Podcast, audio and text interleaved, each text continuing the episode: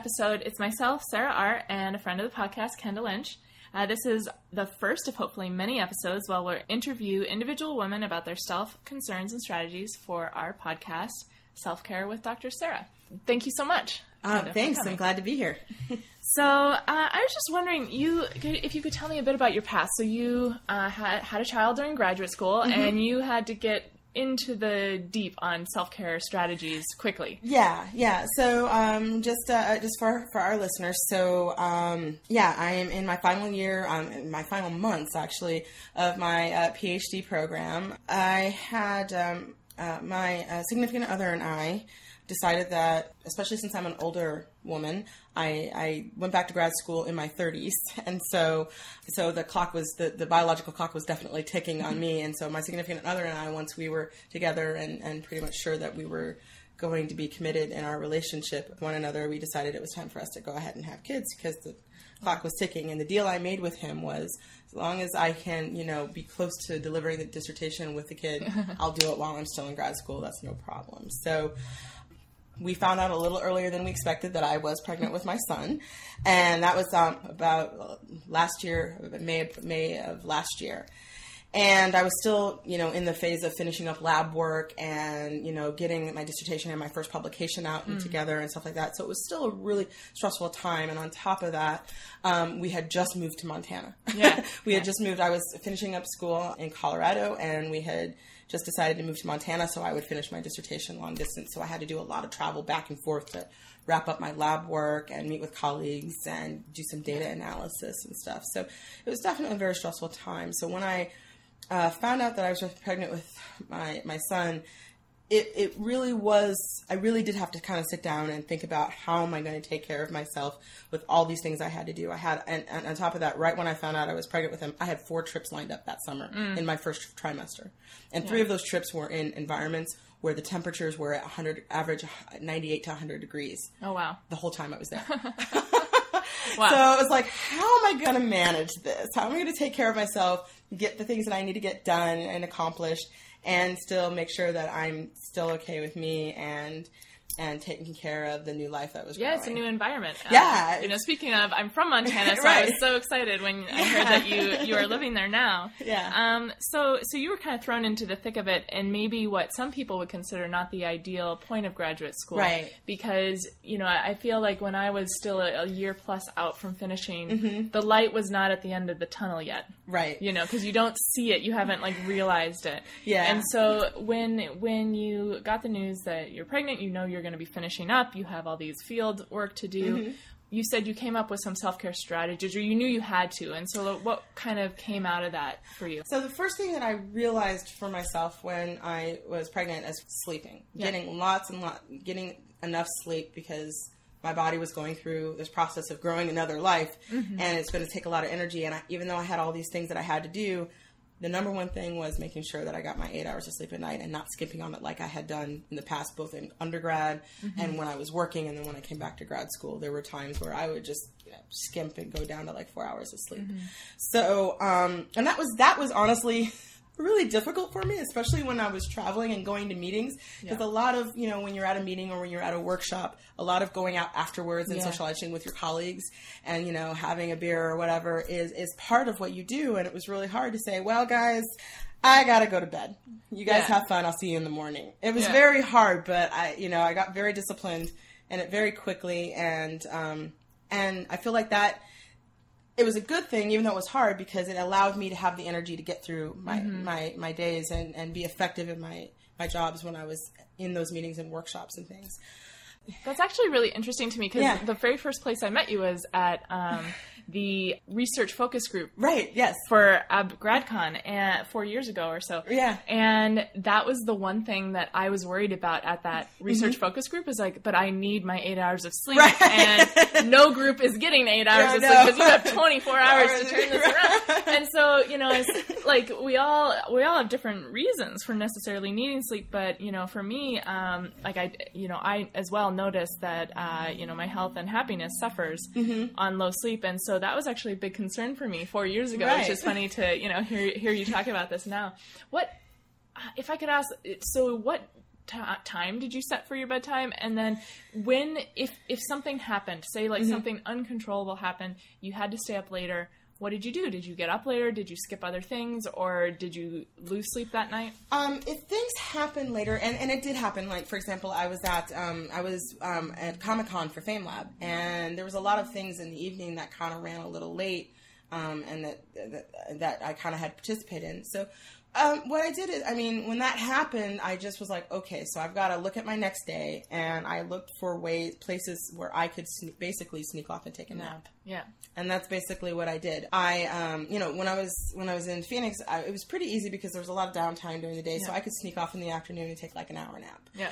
Um, when I was in DC and we were running all day, what helped me in that self care was, um, especially if we had very late and long days, which we had in DC as well, is that I made sure that the uh, program managers um, for the, the workshop that I was a part of made sure that they knew what was going on. Even though it was only my first trimester and I wasn't telling anybody, yeah. I let them know, hey, I, am in my first trimester of a pregnancy, so I, you know, this is what I'm gonna need. Yeah. I'm gonna, you know, I'm, I'm probably gonna have to take a little extra breaks.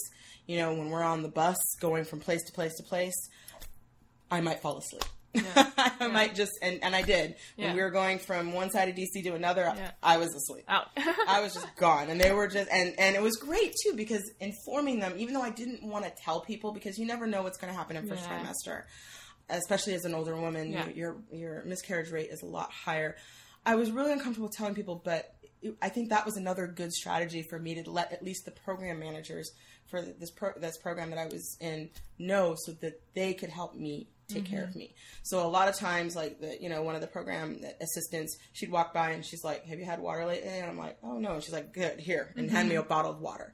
And like the you know some of the other program managers, when we had to go through the, the screening systems mm-hmm. and stuff, they're like that. He, he'd work it out with the guards. Oh no, you're not going through there. You're going this way. So I didn't have to go through like the metal detectors and stuff. So it was just you had a team of su- people supporting yeah, you. a team of people supporting me who understood that it was you know something I wanted to keep quiet, yeah. but there was a little extra things that I was going to need. Okay, excellent. you know, so they were checking in on me. It was it was really nice to have that, you know, and yeah. and have the trust that they're not going to blab it to everybody. So, every, you know, I didn't. What I didn't want was everybody going, "Oh, oh, you're delicate" or whatever, yeah, and then sure. knowing too early also. Yeah. yeah. So, what did you find? Uh, you know, I actually have a question about sleep after the baby came. Right. But before we get there, right. were there any other strategies that you implemented other than sleep for self care, both uh, before and after your pregnancy? Um, yeah. So just trying to remember because it's so long ago. We, I, um, you know, a lot of it was also really focusing on diet and time with my hu- and time with my husband, both before and after the pregnancy. Mm-hmm. Before the pregnancy, I really focused on having a good working day so that I worked about eight hours a day and didn't get too tired because that's and too stressed because that is something that can happen when you're writing your dissertation yeah. and you're really trying to push to finish. Yeah. And I was really trying to push to finish you know, so I had a my husband and I really figured out a really good schedule where I could work eight hours a day, have his support, and then have our downtime at night. Um, when I went on travel, so in between my second and my third trimester, I had to actually go back to school yeah. to finish up lab work which meant being in a lab full of chemicals, mm. which was kind of a little scary and nerve wracking for me. But then again, what the strategy I used on that is I really sat down with my lab members and said, okay, here's the things I need to do this week. Yeah. And here are the things that I can't do because I'm pregnant. Yeah.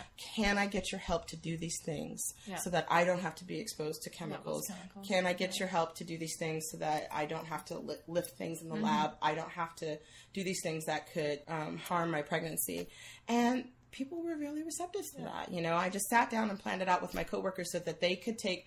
So I wasn't superimposing on them, but they they could plan it into their schedule to help me do what I needed to get done in the lab, and I and then I didn't have to be exposed to chemicals. So just really communicating with with my community in my lab space to to get the work that I needed to get done, but not put myself in harm's way was very helpful as far as self care in working in a lab pregnant. Yeah that was really useful. What about what what changed after Gavin came along? What you know, what new uh, new opportunities for learning about self care presented themselves? Um, learning that I just had to give myself time to, for my science brain to come back. Yeah, I was so worried about getting my next chapter out, getting yeah. things done, and and I just didn't have the brain for it.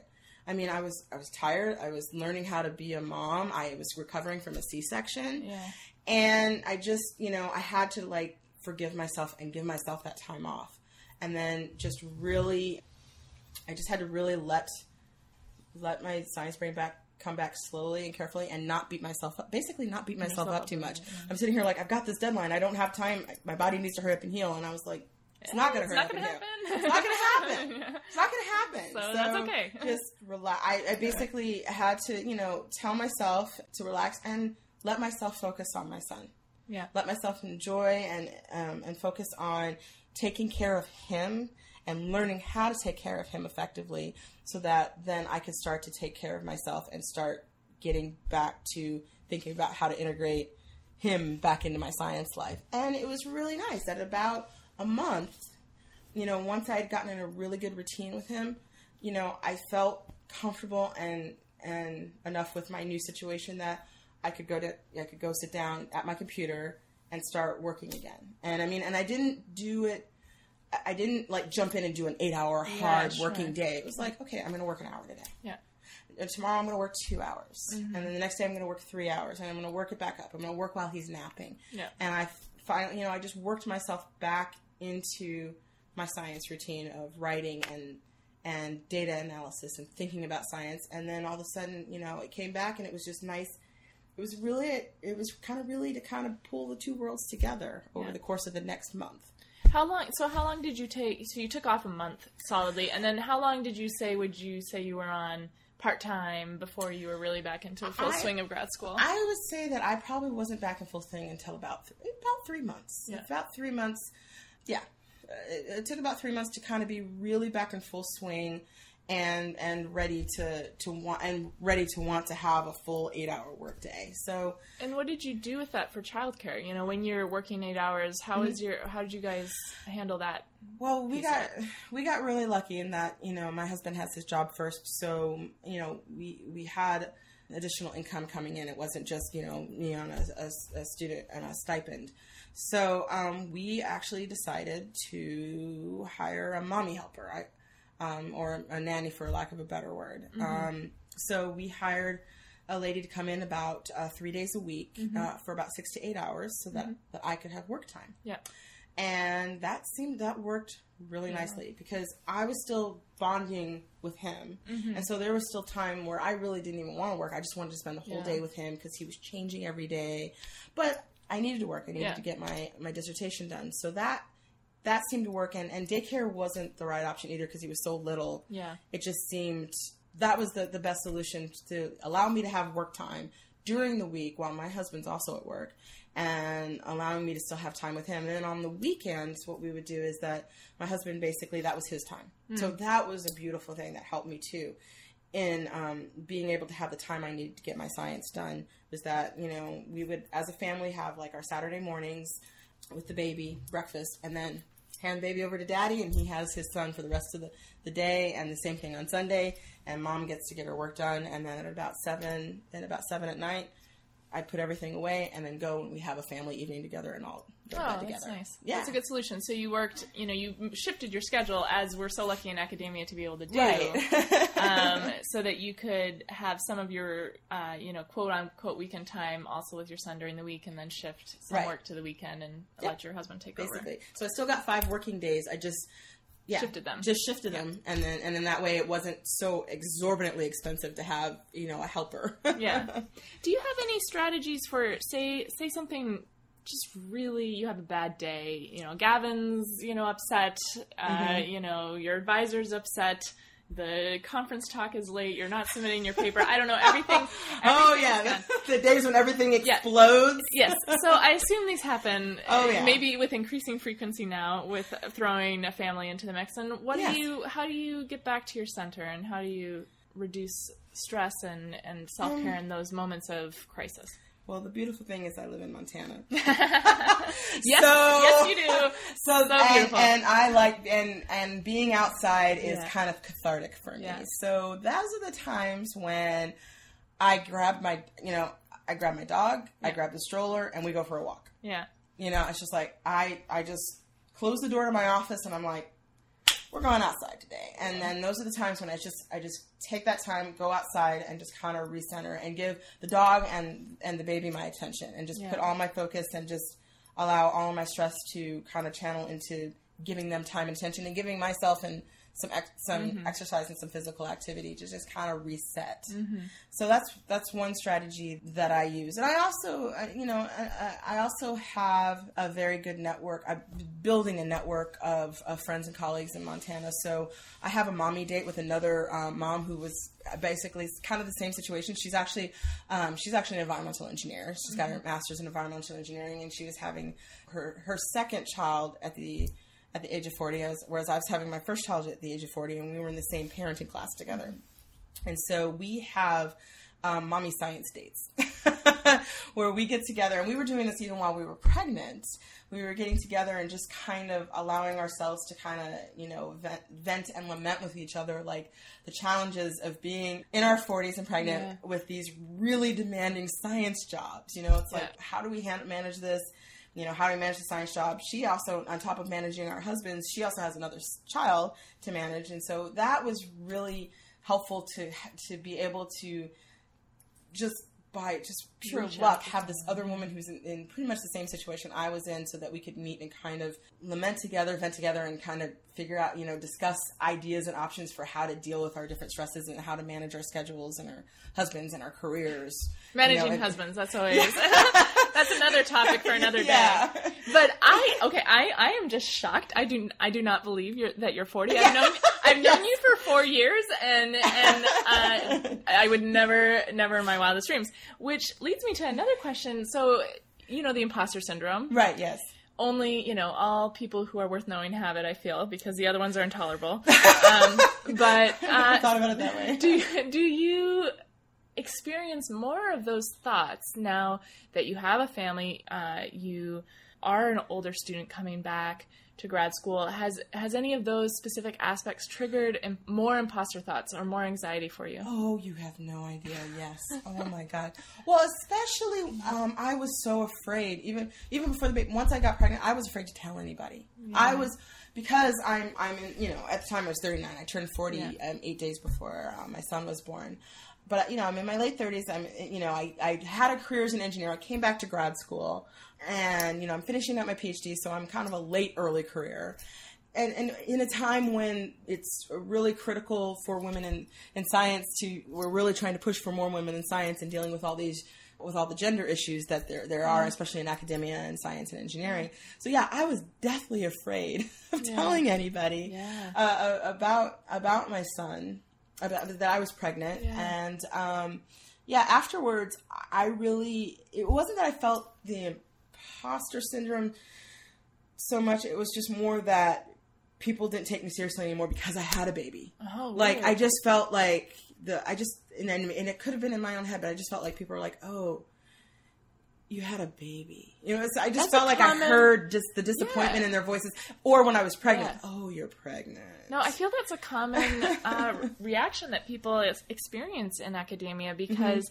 they assume that women who have children are going to then have divided loyalties Right. to science, and and of course we we know that only true good scientists devote 100 hours per week to Right. science and never have anything outside of that, right? Right. And so so there's this perception that if you have a family, you can't also be a good scientist, which is what we're really trying to fight here on this podcast. Yeah. That you can take care of yourself, you can have family, you can have other hobbies and interests, and Mm-hmm. and um, a, a life that's full full in all ways, not just in the scientific way, and also be just as productive as a Mm-hmm. Yes. scientist. That it's not an either or situation. Right.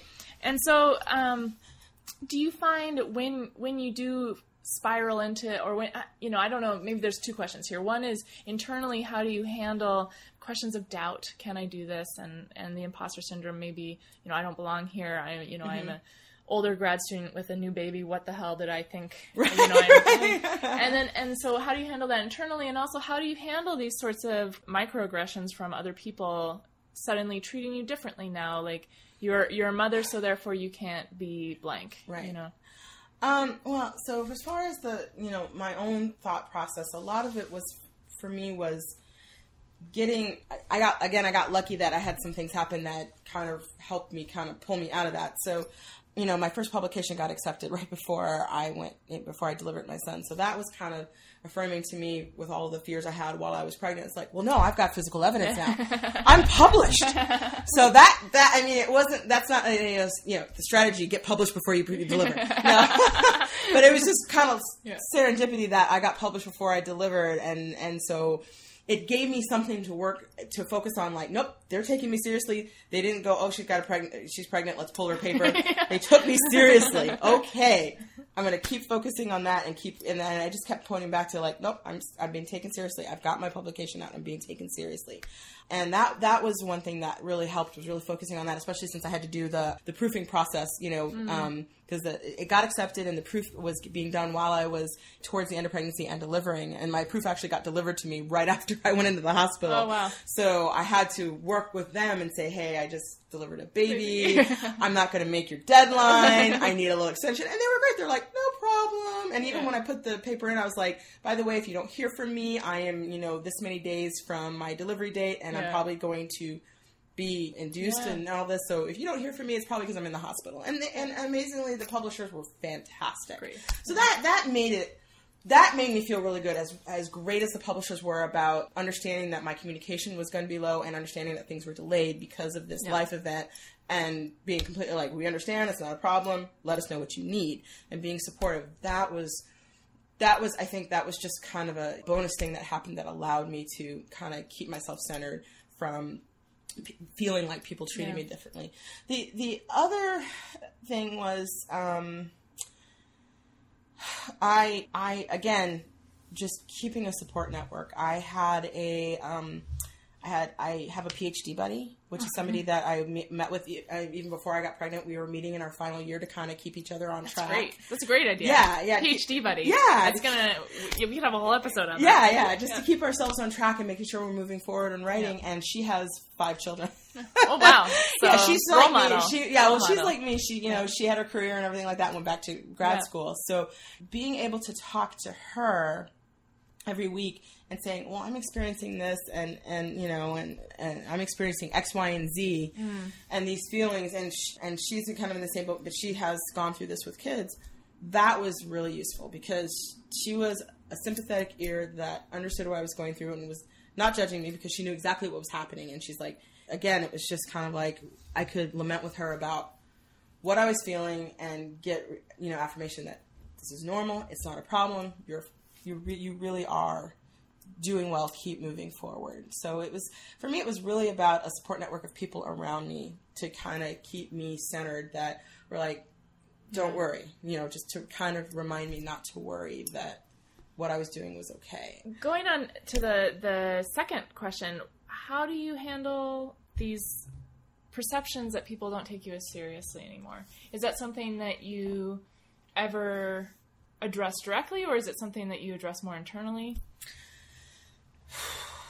Um, you, uh, a lot, mostly kind of just internally. Like I, I address it directly with other people, other women in mm-hmm. science, mm. other women in science who've had children. Yeah. I, you know, I have some other mentors that are in science, are in academia, and have those and have their kids. And I basically called them and said, I really want to ask you these yeah. questions. And I asked them like, how did you feel? Did, you know, did you really experience it or was yeah. it just an internal feeling and how did you manage yeah. it? You know, and, and, and having those conversations really helped me.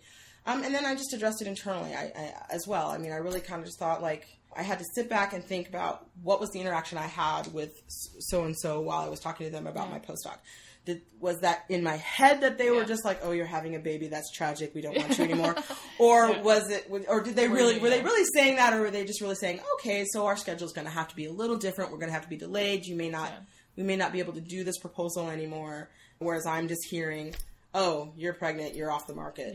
you know. So it was really me trying to make sure that I did not misinterpret what, what other people were people saying, saying, when they found out about my situation. So I really had to kind of step back and, and reevaluate what I heard people mm-hmm. saying.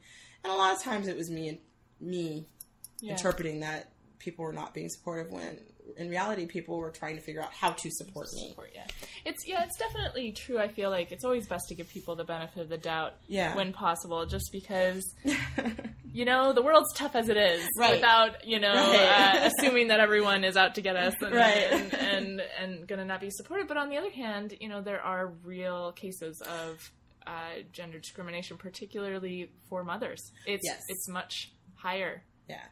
Than than even for women, and and so that I think is a legitimate.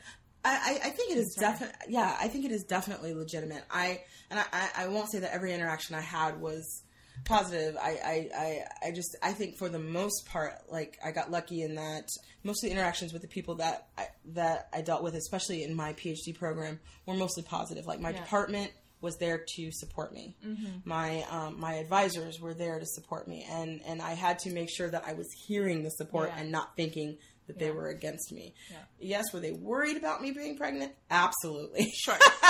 they're like, I mean, they're like, I mean, I got the, you are going to finish, right? And it Yeah. wasn't, okay, she's walking out. They were making sure that I wasn't Yeah. thinking that I was done. It wasn't them, them thinking I was done. It was them making sure I wasn't thinking I was Yeah. I think if I was in that situation, I would hear that as a, "Are can you handle this?" and questioning Right. your ability versus you know and your dedication. And I can see how how that would be very difficult Right. to deal with. Right. And it was more, and that's what, how I interpreted it initially. And then I sat back and it's like, oh no, they're afraid that I'm thinking, that I'm oh, going to and leave. so they would support you. in Yeah, because they're like, they, they was more them thinking that not that I couldn't handle it, that I was just going to leave and walk away. They're like, well, we don't. What, what We can don't we do? want to, that. We don't want that. What can we do to support you? What do you need? Yeah, that's a really good lesson Yeah. because you know it is it is true that yeah a lot of people you know will they might not know how to support and so sometimes the interactions come across as awkward Right. or they don't know what to say or they say the wrong thing Right. but they might be overall trying to help you and at least find the ones who do like you said it sounds like you have a great network of uh, Mm-hmm. mentors and, and support team you know when you're traveling or, or at home um, I just want to finish up. We're nearing the end of our time together, but I have one last question: Is what is the most ridiculous imposter thought you've ever had? If you can think of one. it happened recently. Okay, good, good. um, that um, the most ridiculous imposter thought as I was standing on stage giving my talk, actually at the conference, this right- conference, at this yeah. conference was like everybody thinks I'm a raving lunatic. No. I was like, I, I didn't even look at the crowd, but I was just like, oh my god, they all think I'm a raving lunatic, and that this whole research is just crazy. That's exactly what I thought. And I literally last night was like, I did so horrible. I have destroyed my career. No, it was so no. terrible. Yeah. And I, you do know that that is not true. I, yes, I do, but that's where I was Was last night. I mean, it was severe. It's probably because it's it was my first big professional talk. It was my Yeah. first talk after having my son. It was my yeah. first kind of like. It was my first kind of reintroduction back into my community after having my Yeah. son because you know I had my last conference like before I delivered Yeah. and I actually gave a great talk and won an award and everything Wow. at my last conference but it was my first time after having my son and I'm just like oh everybody sees me differently and Oh, especially yeah. because I have him at the conference Yeah. and maybe they don't take me so seriously. So it was just like imposter syndrome city. Oh wow!